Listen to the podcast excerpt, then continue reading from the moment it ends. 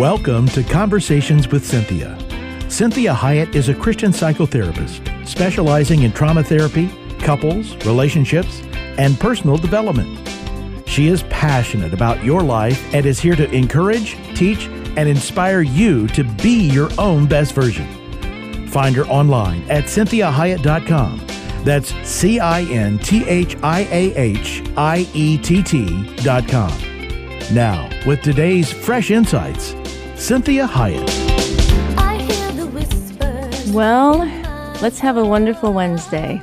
We are halfway through the week, and I'm hoping that you were able to listen to Monday and Tuesday. I'm always glad when you take this time to listen to some of these things that are, are educational, helpful, encouraging, directional, because we all need some guidance in our life. And, and if you missed Monday and Tuesday, you might want to go to the website and listen to the podcast because we did nine nine different insidious and overlooked issues that undermine marriages and partnerships. So the next 2 days, we're going to spend time on since we're going to kind of contrast it to really the negatives to how do we have then a kinder and gentler relationship? Do you need a kinder, gentler relationship? I think we all do. This is a very harsh world, I'm sure you know. So I want to start out with uh, this is the Message Bible, and this is Luke chapter 6, verse 35. And it says, I tell you, love your enemies. Help and give without expecting a return. You'll never, I promise, regret it. Live out this God created identity the way our Father lives toward us, generous, generously and graciously, even when we're at our worst. Our Father is kind, you be kind. I love that verse. It encompasses everything we talked about Monday and Tuesday. We talked about having empathy. We talked about having an ego that is strong enough to handle criticism and not get defensive. We talked about giving without expecting, not keeping score. We talked about loving somebody when they're so difficult to love. And so a lot of times we read this verse, and when it says, I tell you, love your enemies, we think about the people that we really think are our enemies. But many times we can really feel like our spouse or our partner is truly our enemy. This is why God says, love your enemies. Not just the enemies like, I don't know, in the Middle East that we feel like sometimes is our enemy, right? Or China. Yeah, we want to love these people as well because God loves them and God's doing a good work in them. But many times, our enemy is the one closest to us. And generally, that is not purposeful, but it, it hurts all the same. So we'll read it one more time. I tell you, love your enemies. Help and give without expecting a return. You'll never, I promise, regret it. That's an amazing promise. When God makes a promise, He always follows through. So then it goes on to say, live out this God created identity the way our Father lives toward us, generously and graciously, even when we're at our worst. Even when we're at our worst. Our Father is kind, you be kind. And if that's all you remember from this verse, your Father in heaven is kind, you be kind. That's really all we need. So, a kinder, gentler relationship starts with me, starts with you. Because I and we teach people how to treat us for the most part. Now, there'll always be those who are going to act just the way they want without conscience. There are going to be people that way. But I teach others how to treat me primarily by the way I treat myself and I treat you. And I've said, I many times I really do get a very good version of people. And a lot of that has to do with how I interact with them. So as we look at this, we're going to look at how do I practice this kindness and gentleness? Again, we're going to do the Master's way, right? We're going to do God's way. So, love means do not harm. It does not mean cause no pain. Because we can have a lot of pain in the midst of very deep love because we're with mistake making people. But when we talk about adults, remember, we don't tolerate bad behaviors. We don't harm people. That doesn't mean that as we go through life, we're not going to cause pain as God is doing the good work in us. So we've talked before about your internal home. And are you treating you the way God treats you? If God is kind to you, are you being kind to yourself? And that doesn't mean kindness that we're like letting ourselves get away with a whole bunch of stuff. It means that we're not shaming, blaming, condemning, judging, hating ourselves. Because you have to understand, if you've got that going on in your internal home, anybody spending any length of time with you is going to experience it. So, is there peace? Is there love? Is there grace? Or is there abuse, anger, arguing, accusing, n- neglecting, condemnation, and abandonment inside of you? See, if the enemy can get you to abuse yourself, you're going to do his job for him as he sits back and watches the wreckage and damage. Just like an automatic deduction in your internal bank account. The more you deduct by being mean and nasty and condemning and judging to yourself, the less you have to give others and the less tolerance you will have. Everything will start to hurt. It's like walking around with a chronic sunburn. So, this is important. The question is not whether you're worth taking care of, that has already been established. You are worth being cared for, cared about. That was that was given to you when, when, when God created you and then died on the cross and says, I want to be with you forever. So the question is not whether you're worth taking care of. It's are you willing to take care of you and those around you? See, it's not about a feeling. It doesn't come naturally. It is sacrificial. It is much harder for me to love me than it is for me to love others. It's much harder for me to extend grace to myself than it is to give others.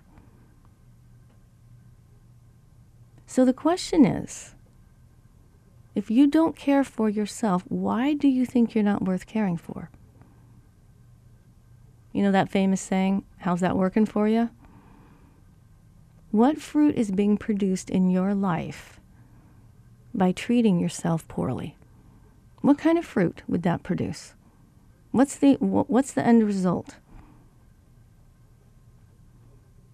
So the outcomes of kindness and gentleness. What fruit is produced by kindness and gentleness? What does love produce? Life. Jesus is alive because love could not be killed. Even people who are physically dead, who have passed away, do not cease to be loved. So again, love means do no harm. It doesn't mean cause no pain. So it's our responsibility in relationship with others and ourselves to support the work that Christ has already done and is continuing to do. Because we know that he says, If you love me, you will obey my commandments. Love your neighbor as yourself. Right? Love your neighbor as yourself. So, however it is that you're loving you, would you love your neighbors the way you love yourself? And if the and, and if the answer is no, then the ways we have kinder, gentler relationships is starting with, with, with, my relationship with God, my relationship with myself, so that I can love others the way that God loves me. So if you don't remember anything else from this show, remember this. I just want you to care for yourselves. You are valuable, loved, and we need you. The enemy wants you to think you don't matter, and that's a lie. So think about this. One of the ways we start increasing kindness and gentleness is managing our negative self talk. See, the negativity within us inhibits a kinder, gentler internal and external world. So, we've talked in previous shows about how negativity actually damages the brain. So, we need to stop the negativity and increase the positivity ratio. This helps us bring a kinder, gentler version of ourselves into each relationship we participate in. So, how do I turn down the negative self talk? If you're a negative self talker, you may not even realize it actually. It may be more unconscious at this point. But one of the ways to know if you have negativity is it's kind of like having a low grade fever. Like you just don't ever really feel good or happy unless externally something occurs. So you don't bring necessarily happiness with you. You need happiness to come to you. So remember, the brain is hardwired toward negativity. It, it, it's like second nature, it's automatic. And some of that be, is because of the fallenness. But it also is our brain gravitates toward pain as a way to alleviate it. That's the fallenness. It sounds logical, but the way God created us, it doesn't work. So, one of the ways we become aware of our own self talk is really, truly tuning in, truly listening to your, truly listening to yourself. And we know, you know, this, this whole idea of really checking in with ourselves and taking time. If I'm willing to do it, then I need less time because I'm feeling cared for. And when I'm caring for me, I don't have to think about myself as much. So self talk dictates how you relate to yourself and how you show up for other people. People who think negati- negatively tend to be less outgoing. They have weaker social networks, much more, much weaker social networks than positive thinkers. And there's multiple studies that link positive emotions with more satisfying relationships, more romance, and lower divorce rates. This does not mean we do the Pollyanna approach to life and that we're in denial of what's really happening.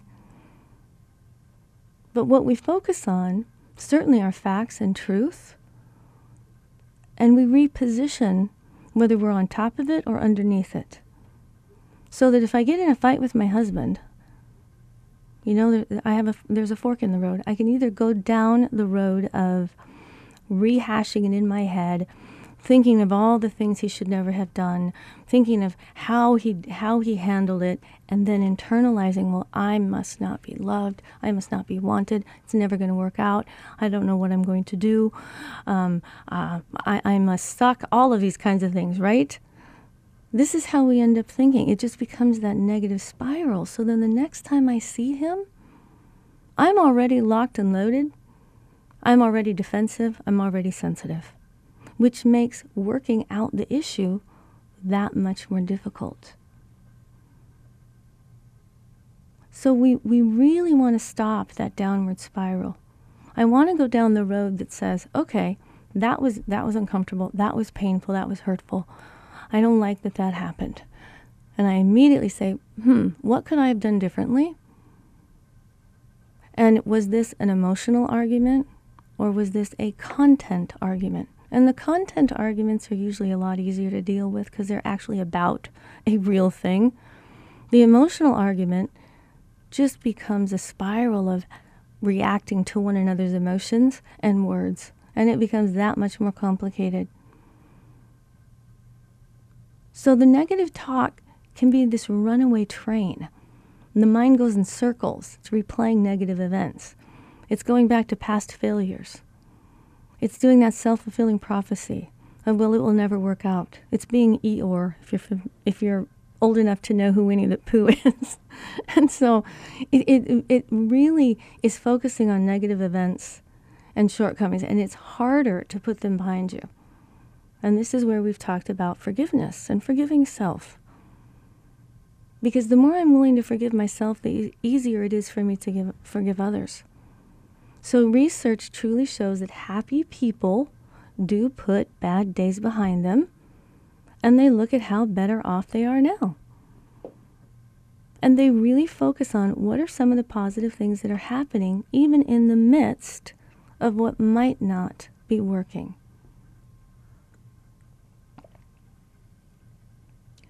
A third way to stop the negative talk is I talk myself out of it. To change my negative self talk, I need a plan. So there are four things that I can do to make this happen. Number one, distance yourself. I distance myself. I can't just banish negative self talk forever, but I can take a step back and give myself some distance from it and think to myself, hmm, if I heard somebody else talk like that to themselves, what might I say?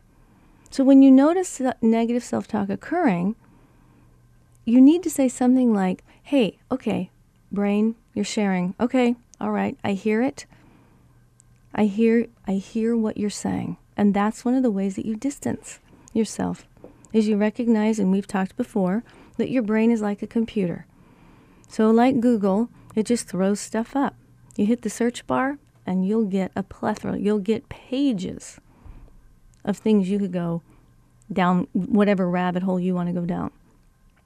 So you want to do anything that gives you that objective third party position. And that helps to distance it so you actually can elicit some choice.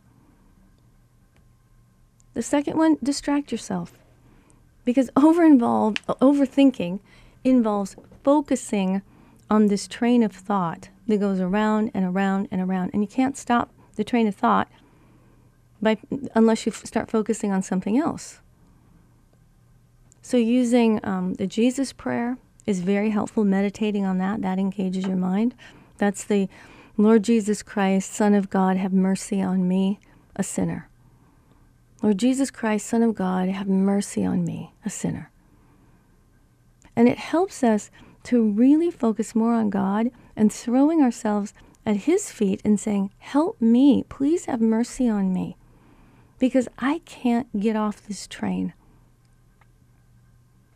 So anything that distracts you to help you get, again, some distance.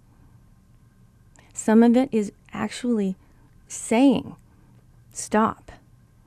And that's number three. Give your negative thoughts the third degree. Say something like, You can't talk to me that way. In your own head, right? I know this may sound a little crazy, but it really works. If I hear myself throw out a bunch of negative thoughts, I say, No, you can't talk like that to me. Because if somebody else were saying these things to me, I would probably set a boundary. If someone else was talking to one of my friends that way, I would stand up for my friend. And we're being friends to ourselves, remember? When you tell your brain, you can't talk to me that way, don't bring that up again, then your brain listens because it has to obey you. That's part of having the mind of Christ. That Christ lives in your brain and you tell your brain what to think. The same way that we, in our car, using our GPS, right, we don't tell it something negative like, don't go to South Mountain. We tell the GPS where we want it to go. And so if you've ever worked with your GPS and you decide to go a different way, it starts rerouting you, right? So you either turn it off, just turn off the, you know, MapQuest or whatever it is, Google Maps, or you put in a new destination. But you don't just follow it wherever it takes you if you've decided not to go in that direction. You have choices. So you need to be able to, to say to yourself, is what I'm thinking actually true? If, if it's true, and I, and, it, and I have done something that is not correct, then I need to be more objective so that I can have a corrective behavior. If I, if I can't, then I'm going to get so stuck in the negative thinking, I will have more bad behavior. See, that's the Romans 8:28. God can cause all things to work together for good. There's no condemnation in Christ Jesus. Even if I've made a mistake, I learn from it. The fourth one, save them for later. One of the things that really helps is if I say to myself, I'm only allowed to have negative thinking at 5 o'clock from 5 to 5.15. I'm going to have negative thinking. And I put boundaries on it. Write it down.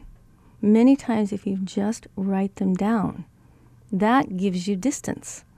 And when you write it down, many times you go, wow, that's not right. That doesn't sound right. That doesn't look right.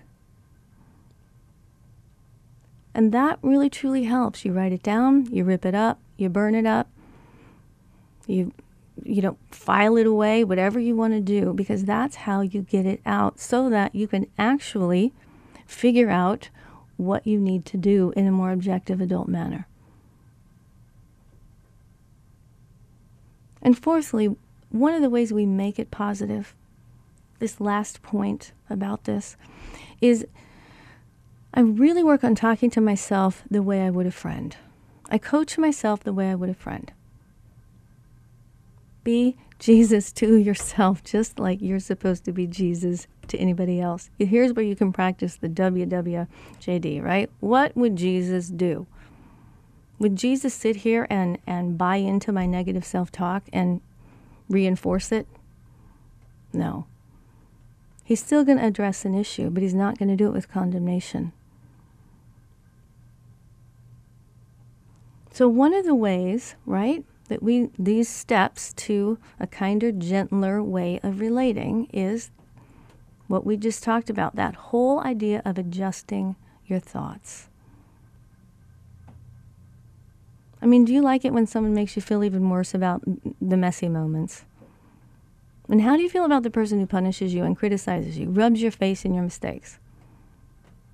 How differently do you feel about the person who shows compassion and understanding. The one who actually offers assistance and grace, right? What kind of person do you want to be for your loved ones? Be that to you. Remember, care about the one God cares about, and that is you. So we are coming up to the end here, and we are going to really talk tomorrow about these 10 steps that I have laid out for you. And we'll have that in one of the blogs to this kinder, gentler relating. And that's think about how you want to be treated, think about how you'd react to someone else. We're going to work on that's the, adjusting your thinking. We're going to work on adjusting your focus. So you're going to focus on the relationship instead of appearances. Number four, we're going to focus on the situation instead of the behavior. We're going to focus on prevention instead of correction. And then we're going to adjust our words. We're going to listen to ourselves. We're going to have a backup plan. Then we're going to adjust our routine, self care. We're going to know how to get our needs met. We're going to work on letting go. And lastly, we're going to see the choice and then we're going to make that choice. So I'm so glad you joined me today. Join me tomorrow as we t- talk about these 10 steps to a kinder, gentler relating. Have a great rest of your day, and God bless you. You are loved.